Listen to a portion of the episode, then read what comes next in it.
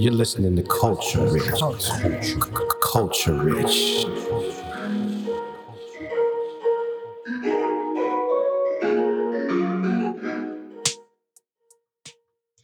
Welcome. I'm Christina Michelle, inviting you to join me for Culture Rich Conversations.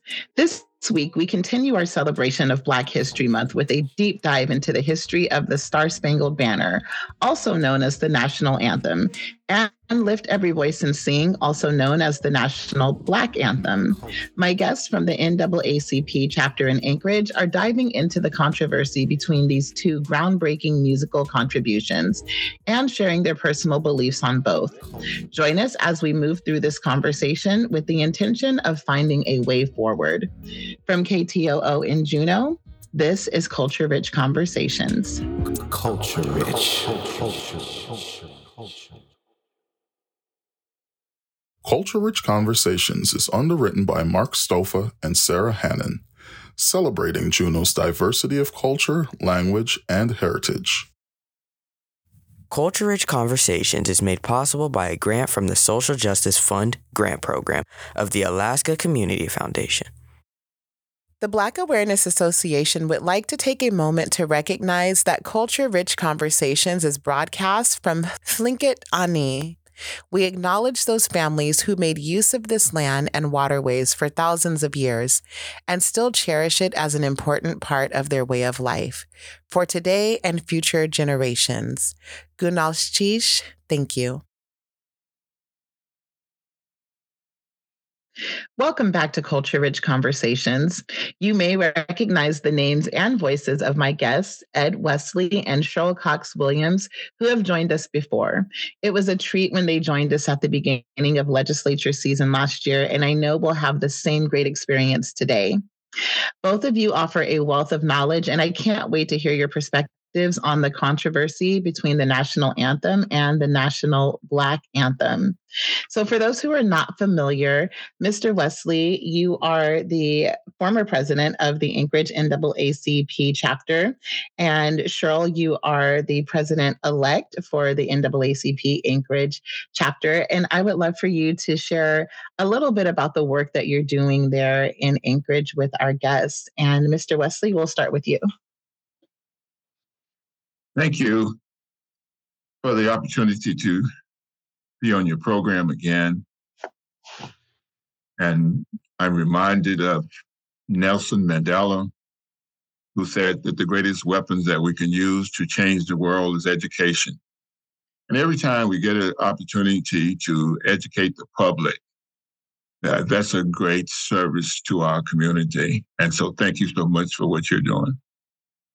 As you mentioned, I am a former president of the Anchorage branch. In the early 80s, there was a lot of shootings that took place by the police. And as the president, I called in the Justice Department to bring about change, to change the deadly force policy in Anchorage. At the time, the deadly the policy was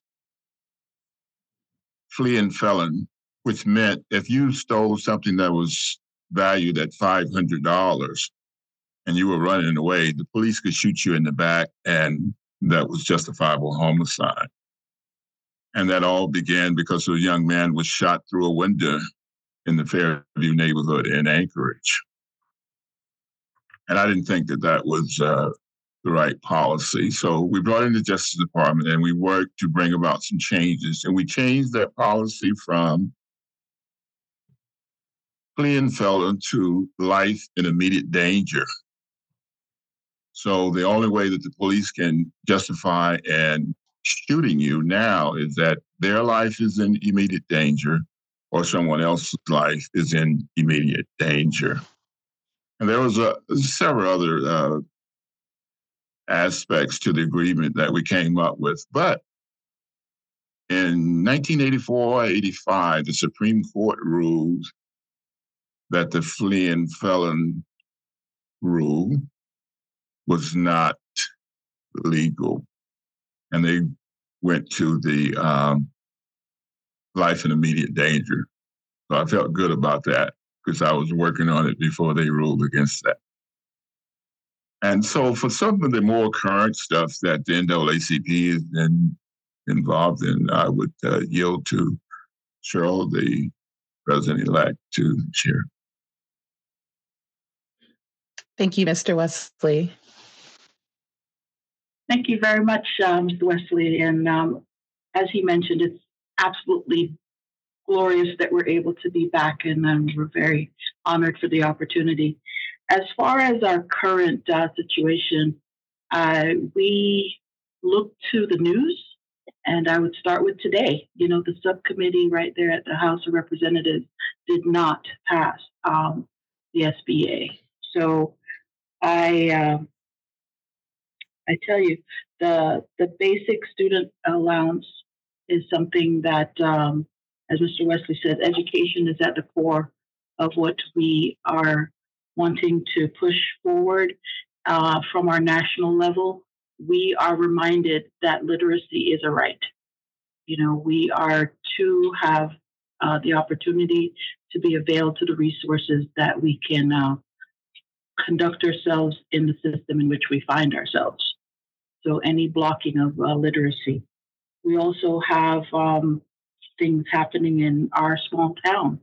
You know, there are 10 people going to be running for the position of mayor this April in Anchorage. So it would behoove us to be at the forefront of getting folks uh, signed up to vote. You know, it's if we want representation when the when the field gets that murky, you you have to be educated, and I think um, with our legacy and our history as the NAACP, we have to be leading forward to that. And also, we have uh, taken an opportunity to be more collaborative.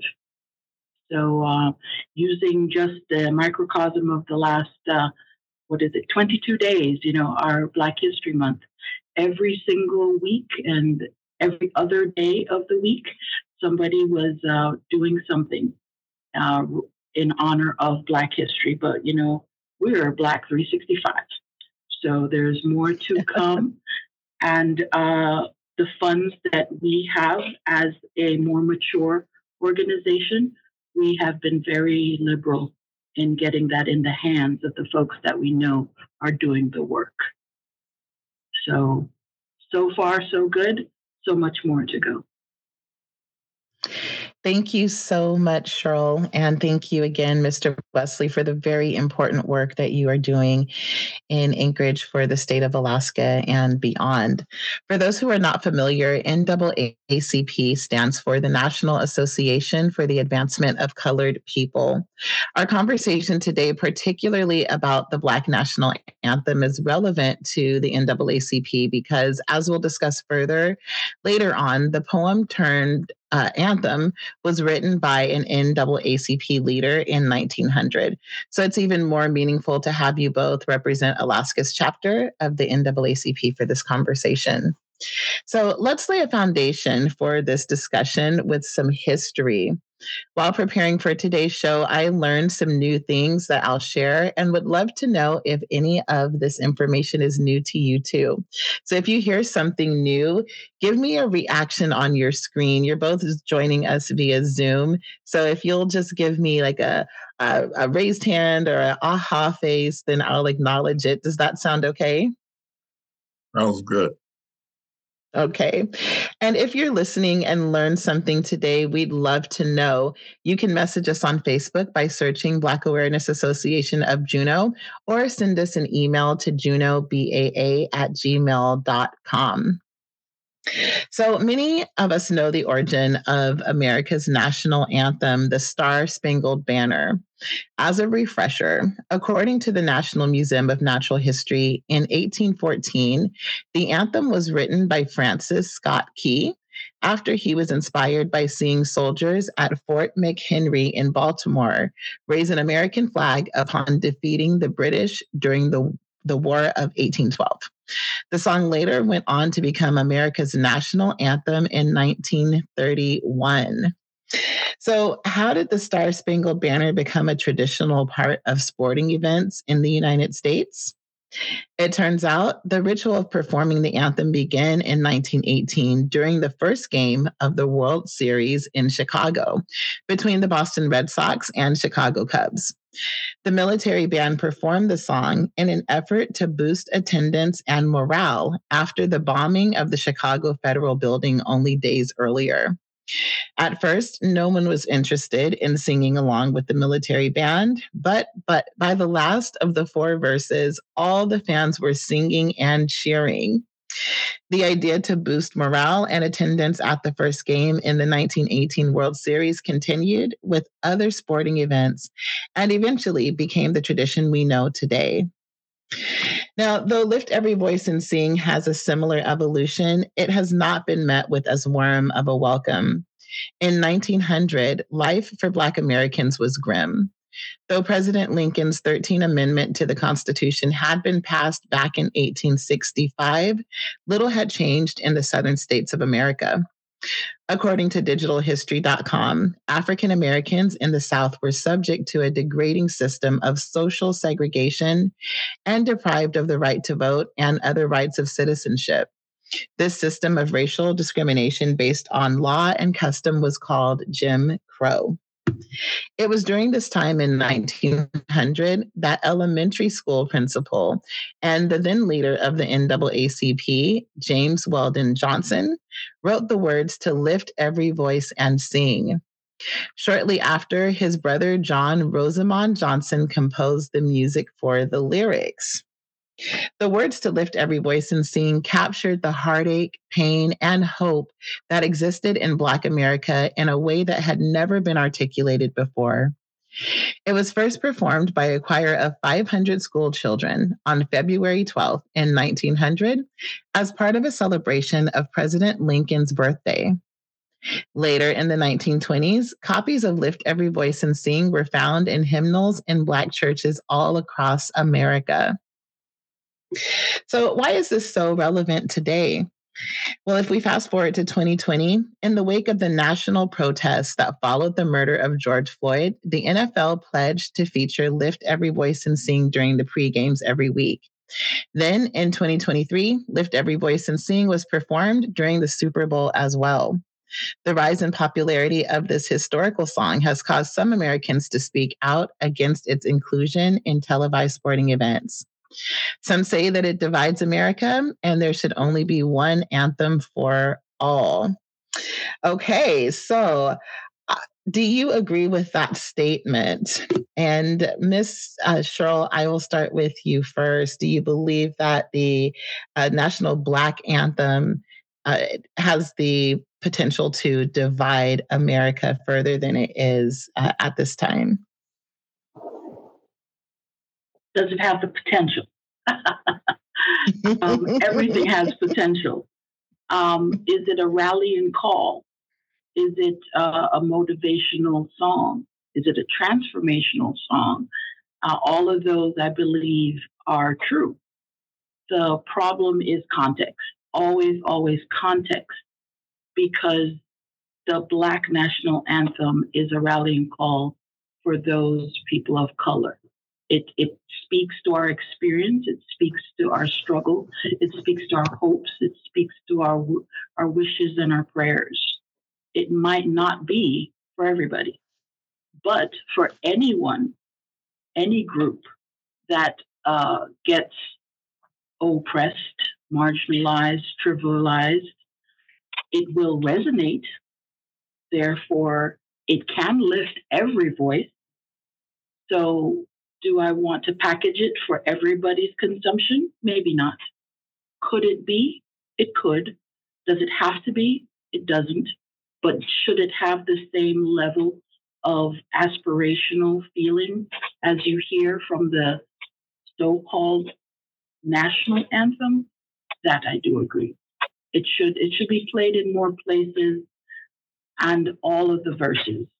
You know, when you go to mm-hmm. church, you gotta sing all of it you have to know all the verses for it to be applicable.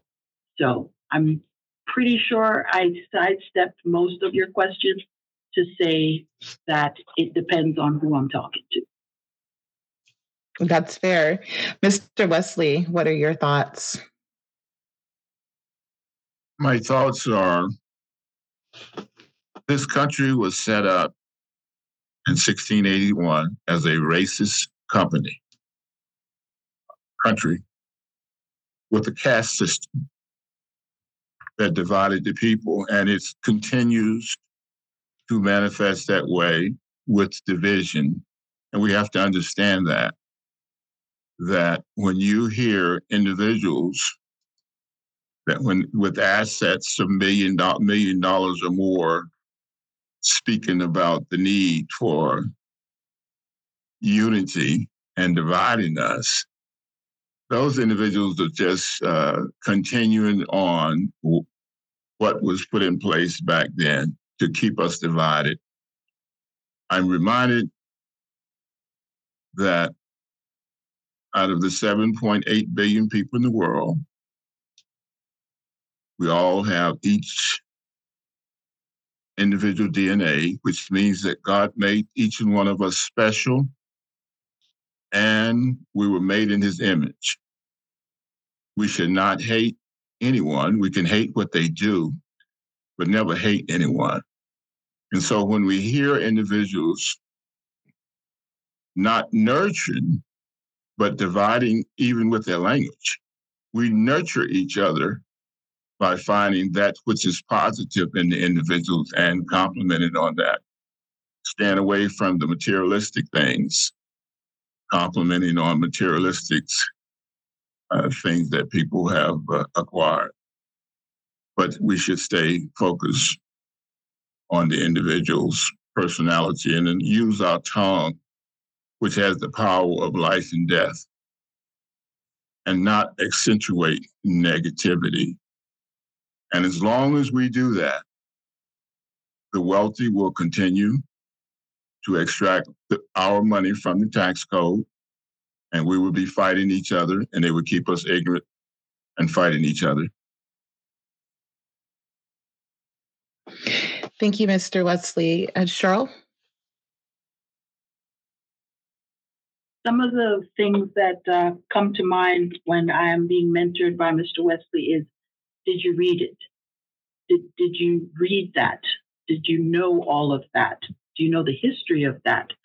So, preparing today, read the words of which we are referring to. Did you read all the words to our national anthem? You know, my favorite, of course, is verse three. And if you don't know what I'm hinting at, I'm sure you'll bring us to that space a little later. But the chances are the folks that are most upset have never read all the words. They have done a Google search and they got a paragraph that has now given them the answers to all of their lives. So I believe the national anthem that most people are behind are the first verse of the national anthem written by the slave owner Francis Scott Key. Well, Cheryl, thank you for saying that because I was actually coming to that, and you had spoken about reading all of the verses to the national Black anthem, kind of how we do when we're in church. We read the whole hymn. And uh, there are those who feel that the national anthem isn't a song that they can stand for because of its reference to the enslaved in the third verse. And the verse, there's there's a line in it that reads, No refuge refuge could save the hireling and slave from the terror of flight or the gloom of the grave. So there are some who interpret that as um, basically saying that we will pursue you and we will get revenge if you try to fight for your own freedom. Uh, do you agree with that interpretation? And Mr. Wesley, I'll ask you the same, uh, but I'll let Cheryl go first. Yeah, so I am a bit of a wordsmith myself. So chances are there's a couple of long words in there that we don't use in normal discourse anymore. So if you're not someone who's curious, you know, you just glossed over what is vauntingly, you know, what does that have to do with it and what does it mean? So that entire uh, verse is so fraught with ignorance to the 2024 reader. You know, they, they, they don't have the context of when this was written, how the person who was writing it showed up in the world. You know, he owned slaves. He was mad that uh, the North had taken um, the refugees from the South into their army. And that line vauntingly swore, said somebody said openly and with no, you know, reason to to be sure you just said something that you're never coming back. And you know, when I'm looking that up, I'm like, I sang that. I'm a retired Army sergeant. I continue to stand and will continue to stand for the national anthem because I literally and figuratively shed blood for this country. Okay. So there is a very mixed and conflicted Cheryl on this call because I know that the national anthem is a rallying cry for all of us. And it was written during war, and I I can relate literally and figuratively. But that verse and the fact that a hireling and a slave, most of the folks reading that don't know what it meant. Mm. And the look, because this is my day and night work, the look I have when I educate someone on what they don't know, they get conflicted. And it's really hard to protect yourself when you feel vulnerable. So you just lash, lash out. And that's where this uh, program will be very helpful, as Mr. Wesley said, to educate us all as to what we're supposedly having a discussion about. Not the first verse, all the verses. Absolutely. Mr. Wesley, your thoughts? I echo uh, what uh, Charlotte just said. In this country, we are evolving as a people to become a more perfect union. As we look through our history, there are many, many things in our history that we're not proud of. And so, having said that, during the Super Bowl, when the Black National Anthem is played, keep in mind we're celebrating Black History Month during that particular time. Also, it is centered around Abraham, Abraham Lincoln's birthday, which it was originally written for uh, as a poem. And I, as a veteran, stand behind the, the flag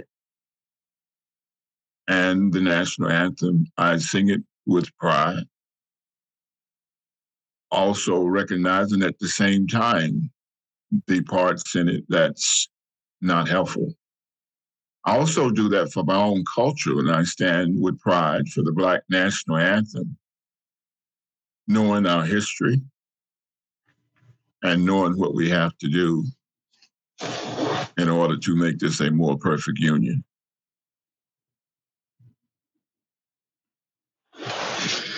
Thank you, Mr. Wesley. American football player and social activist Colin Kaepernick said, I am not going to stand up to show pride in a flag for a country that oppresses Black people and people of color. There are many who echo his sentiment, and there are some who don't.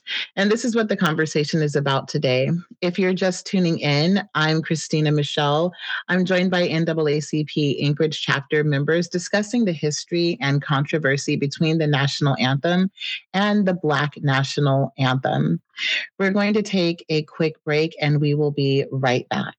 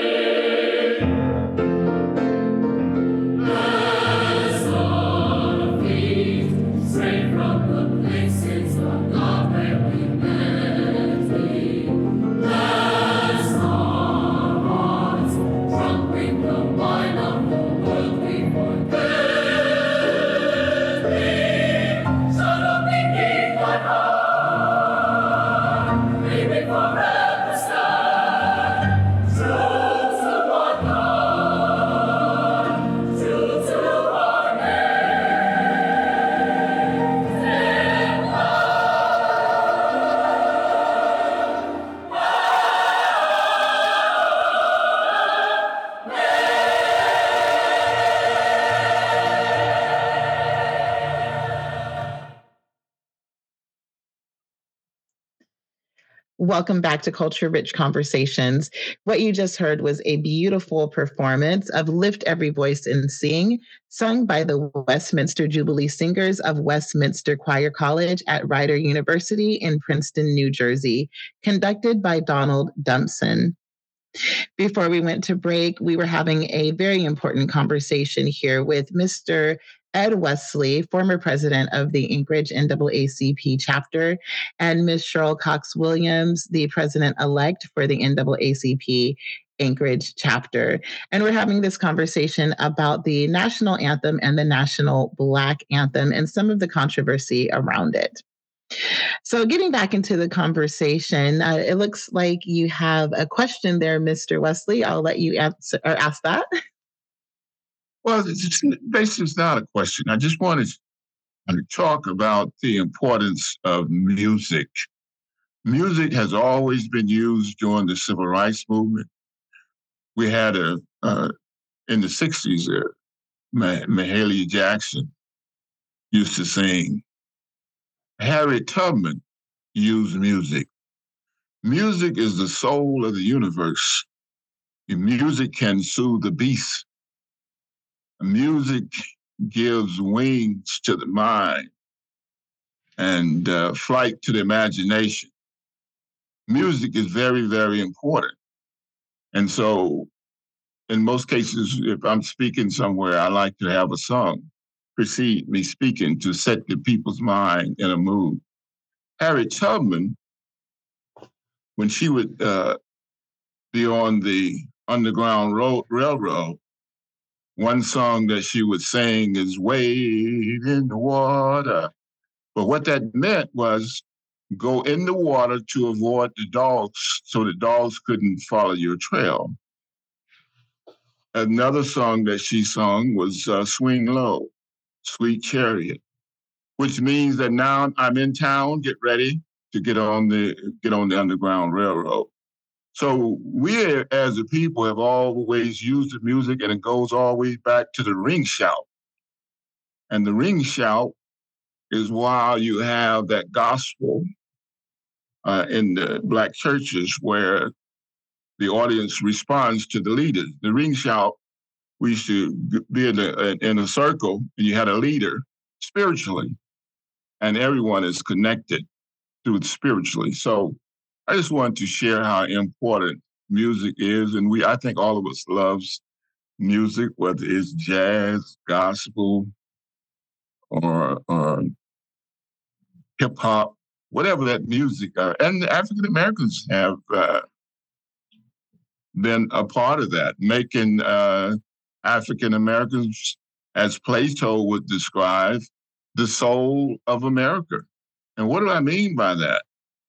When you have a young kid in Korea that's doing the moonwalk, or a commercial here in America where a young white kid said, I want to be like Mike.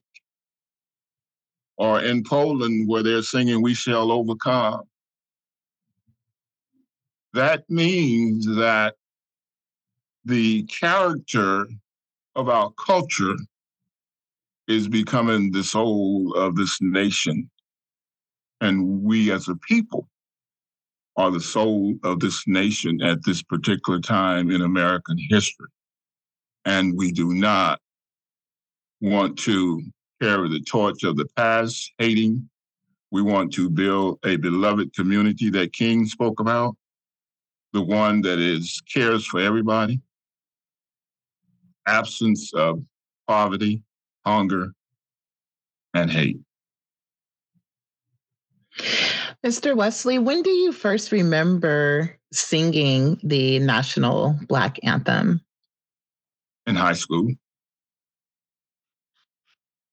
We had a, um, a high school principal. Her name was Barbara Sizemore. And she went on to be very well known in the Washington, D.C. area. But she would have plays where students would uh, speak about the history of individuals and we would sing songs. And that's where I first heard of the Black National Anthem. Back then, it was referred to as the Negro National Anthem. And I'm writing the 73rd chapter of my book of life this year. That's awesome. That is awesome. Cheryl, when do you first remember singing the national Black anthem or the national Negro Black anthem? You know, us uh, original Jamaicans, I was, I was, born in Jamaica. I'm a naturalized uh, U.S. citizen. We co opt everything American.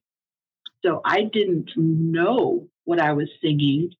Um, but in uh, in Hollis, Queens, in the late '80s, we were jamming out to lift every voice and sing. And I, as you can tell now, I'm still in love with words. And they didn't sing it fast. It's always kind of like lift every, you know, it's like anybody remember all the words? So, you know, I show up, you know, I got the words, and we get to to sing to that. Um, and I I now have reconnected with my my friends and college mates from those years, and we've taken uh, a mantle in our respective communities because we are scattered far and wide across the continent now with me being Alaska the furthest, right? So they have become ministers, teachers, um, administrators in schools, and it still feels like we're doing something very young and fresh. You know, there's still people that we meet that don't know what we're singing. So um, this is from 1986 till now, and it is more and more inclined from that um, early stage in my life that it still feels young and fresh of a song that um, I can still bring to more folks since I first heard.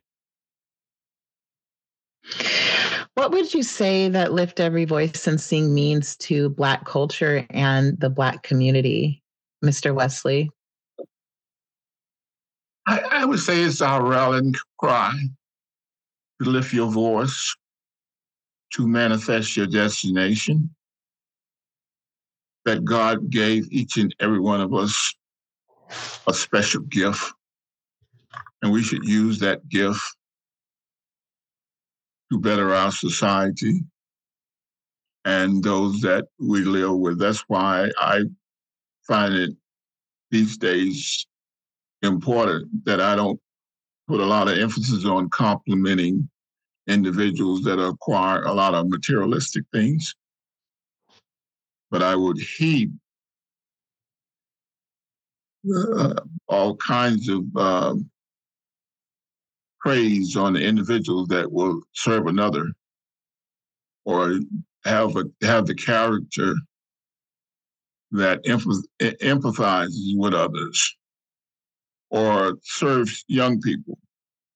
Why do I do that? I do that because it makes my environment wholesome when you have a person of good character. And so we as individuals should each day try and find someone, something good in each and every person that we encounter and, and pay a compliment with the ideal it would be carried forward. Because you make you say a compliment, you're nurturing God's creation.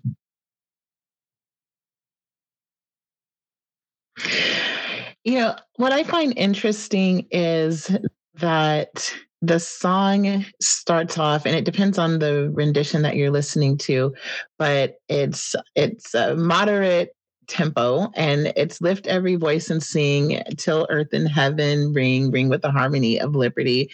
And there gets to a point where the song kind of dips and it's like sing a song and it, it goes low and if you listen to it and then you see how it comes out because it comes into the lyrics are facing the rising sun of a new day begun it's like it's taking you on a journey the way that it's composed. And i'm wondering if you guys ever thought about that and if you think that um, the composer um, james weldon johnson's brother uh, who wrote the music for it do you think that he had that in mind at the time and Cheryl, I'll I'll let you answer that, and then you can say uh, it looks like you have another comment too. Oh, great minds think alike, Christina. I was was right there with you, so I'm ready.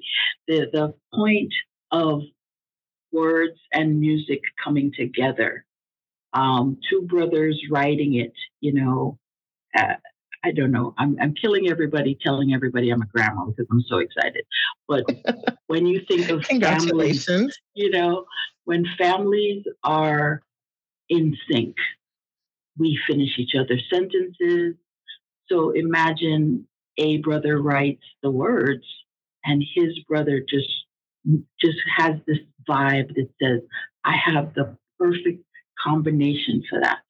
Yes. And when folks listen to me talk, it would be she starts off really low and then she gets excited and then it kind of dips back down. We're wondering what's happening, then she's back.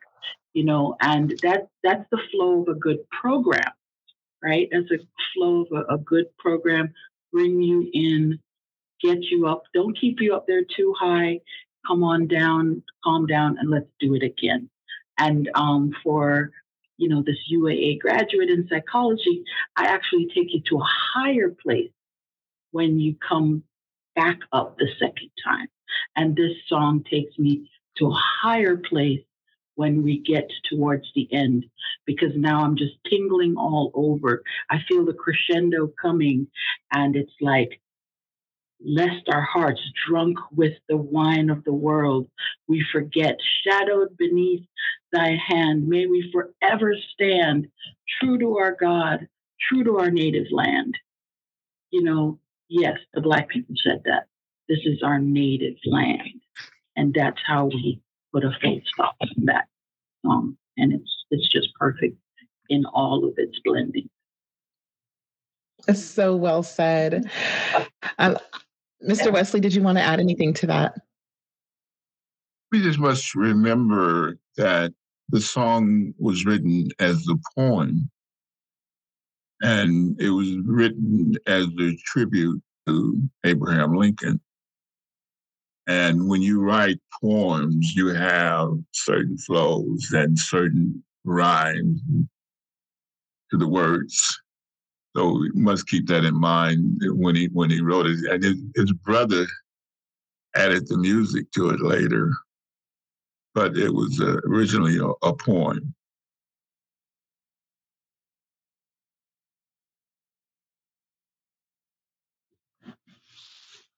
So this poem was written in 1900, and um, I'm wondering how what your thoughts are on how we can continue to make it feel relevant to the generation that's coming up today. Because obviously those of us who were born you know in the i would say maybe 70s 80s and earlier probably have a stronger foundation and understanding of the of the relevance. But how do we bring that to those who were born in maybe year 2000 year 2010 uh, and after and uh, mr wesley i'll let you answer that first remember what i said we we have to educate our public and we have to educate our children as to the history. And that is so important. If you want to avoid war, wars and misunderstanding, you have to spend a lot of energy educating individuals as to what is right because there's a lot of misinformation wars and things start because of misinformation people say and do things to divide us to keep us at each other's throat while they run away with the loot. And we got to be conscious of that. It's the same as when they, in, seven, in 1675, uh, when everybody, when all of them got together, the slaves and the indentured service and the natives and all, and they threw out the governor, they were together. But then Great Britain came back in 1681 and set up that caste system and that caste system divided us socially, economically, and gave, and then took the identity away from some of the settlers. They called them white. White does not define an individual; it takes away the identity. So your your your identity, your, who you are, is normally defined by where you came from or your culture. But when you say white, it doesn't mean anything. Black, same thing. It doesn't it doesn't relate to uh, anything, but that was intentionally set up uh, with a social economic system, a racist system that still exists today. I hear people ask, "We're not a racist country. We are. We are, and will continue to be a racist country until African Americans have unfettered access to the vote in order to elect individuals that are going to do those things that benefit all of us. If we have the gerrymandering and suppression of the vote, that's part of that system that's been there, where the rich take our tax money through the tax code and keep us fighting. And the, the individuals that you find on these radio stations that they host, those are millionaires acting like they support the poor. And but they're actually just keeping them ignorant, keeping them fighting, keeping their target, and saying things like uh, they will pay for um, someone. Someone else would pay for the pay for the wall. Another country, you know, stupid stuff like that. Another just ignorance. Another country will pay for the wall that we're going to build in our country. Well, Mr. Wesley, I know that you have done a lot of work in your uh, time with the NAACP about or around uh, voter suppression. And uh, there is actually an episode that you were on with Culture Rich Conversations sharing a lot about what we can do uh, to overcome voter suppression, uh, even right here in our own state. So if you're listening and you did not hear that episode, you can find it on our um, on the KTOO website, and I believe it's also on our podcast too. And you can find that anywhere that you listen to podcasts. Um, coming back to the conversation about the national Black anthem, I want to talk about the Super Bowl, and we touched on it a little bit earlier. Um, but can you guys share your feelings that uh, that came up when you heard the national Black anthem performed at the Super Bowl for the very first time? And Cheryl, I'll let you answer first. Technology is a beautiful thing you know. And living in Alaska, everyone thinks that I am still in an igloo. So they were just blowing me up. Make sure that you're you're listening to this right now.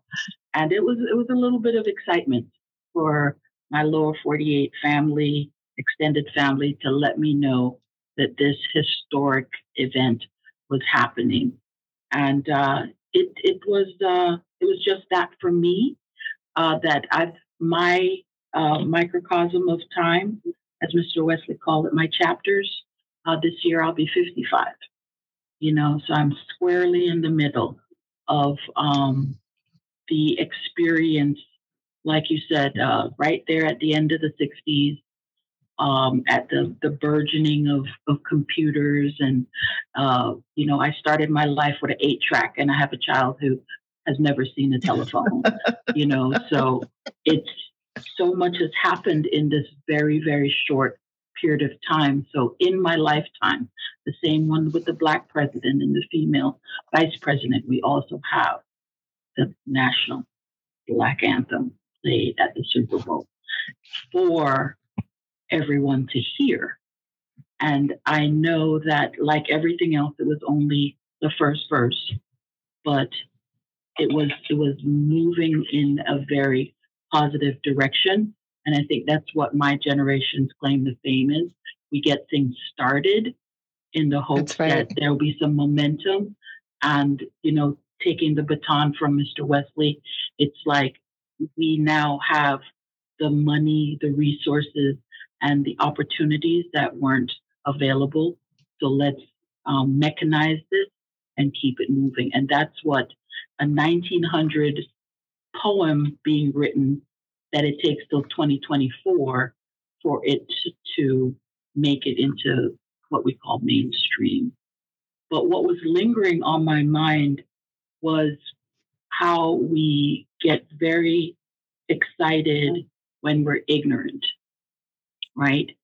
So here is uh, a Black PhD attending Clark University and having written a poem in honor of a US president who we have for many, many years triumphed as our emancipator, right? There's been no more fitting person to write and dedicate it to. But kind of like how I fell out of love with Thomas Jefferson when I found out more about who the man was and the duality that all of these people that I held in high esteem because I was ignorant to their life. You know, does that take away from the work that they did? It just dials me back on what were their motivators, right? We now know that Abraham Lincoln was motivated to get to a goal of keeping the country together. We know that Thomas Jefferson was sitting on over 600 slaves and some of them his own children. But he's a very eloquent writer. And for a wordsmith, I'm conflicted. You know, hmm. who was the biggest champion of liberty? The Americans. Who had the most slaves? The Americans. Who wanted uh, all right, all men to be equal? Men. But it takes 2024 for us to start dissecting it right? Did you mean slaves? No. At the time it was written, we were three fifths of a person, depending on whose mm. law you were looking at in Jim Crow. That's right. You know, um, so which men were you talking about? When Abigail Jefferson was talking about women's rights to Thomas Jefferson, he's like, "You're funny. Let's talk about something serious." You know, so in his own home, um, he was conflicted, and of course, we know about his biracial children. But he says liberty, He is against slavery, but he owns slaves. He's against uh, uh, being stripped of freedoms, but he has people that he's pur- purposely keeping freedoms away from. Uh, so uh, I'm fresh off of um, Ibram Kendi's uh, documentary uh, that they did for the book, stamped um, from the beginning. So my mind is. Which documentary is that? I'm Uh, sorry, they Cheryl, can you say that again? Sure, they made stamped from the beginning his book into a documentary. He, he has Okay. that getting released here shortly.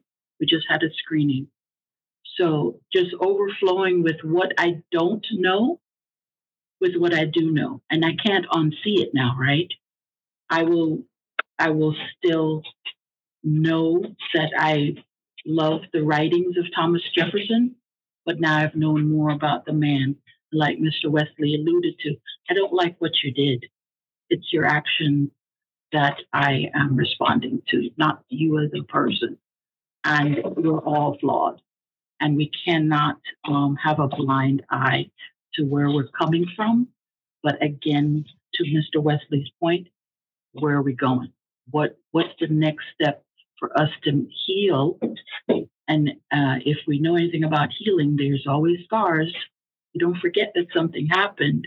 There's a change to your body, but how do you move on into this new environment that we're Well, you're hearing the voice of Cheryl Cox Williams. She's the president elect of the NAACP Anchorage chapter. And we've been having a conversation uh, with Cheryl and with Mr. Wesley, former president of the NAACP Anchorage chapter. This, this conversation has been so good and it's gone by so quickly. I wish that we could continue, but in just one, maybe one or two lines, I would love for you guys to close us out with what you hope our listeners take away from this conversation. And Mr. Wesley, uh, I'll let you go first.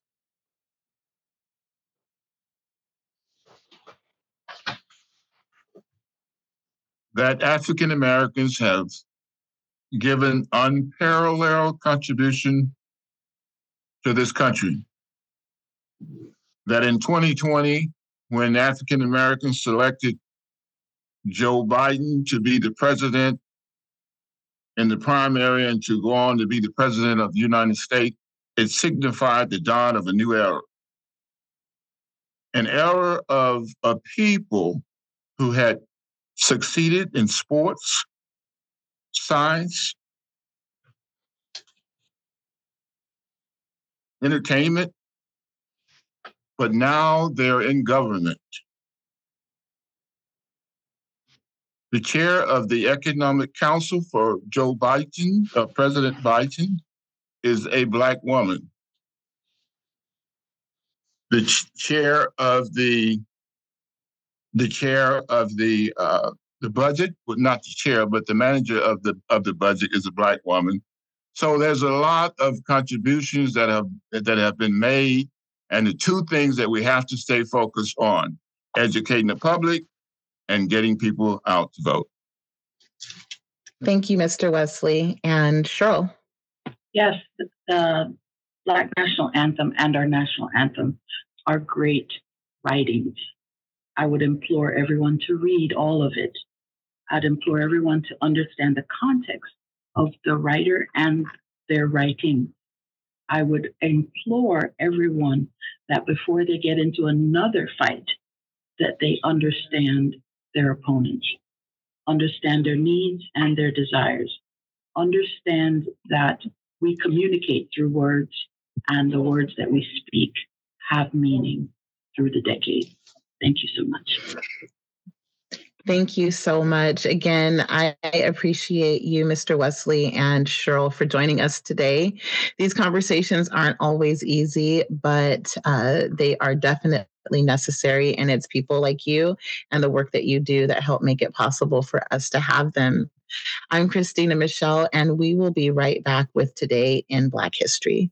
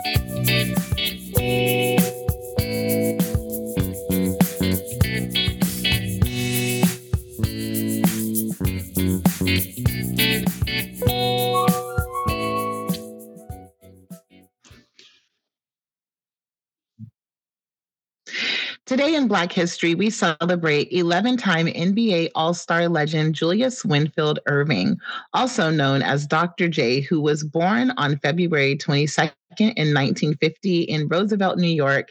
Dr. J changed the game of professional basketball in America with his unique style of showmanship and technique technical precision, which led the Philadelphia 76ers all the way to their 1983 NBA championship.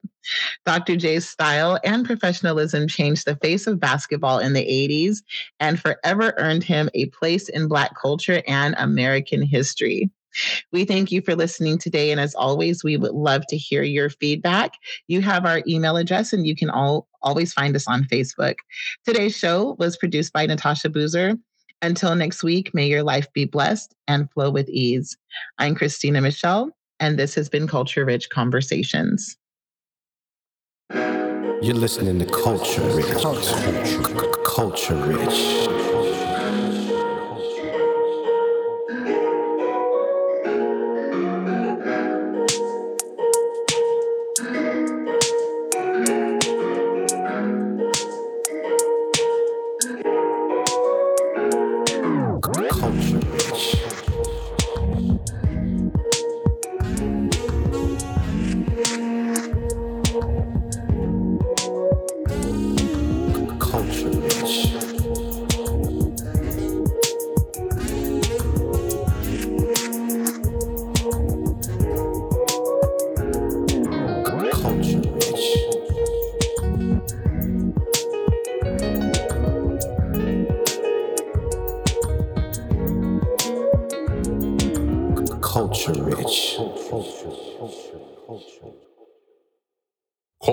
Conversations is underwritten by Mark Stopha and Sara Hannan, celebrating Juneau's diversity of culture, language, and heritage. Culture Rich Conversations is made possible by a grant from the Social Justice Fund grant program of the Alaska Community Foundation.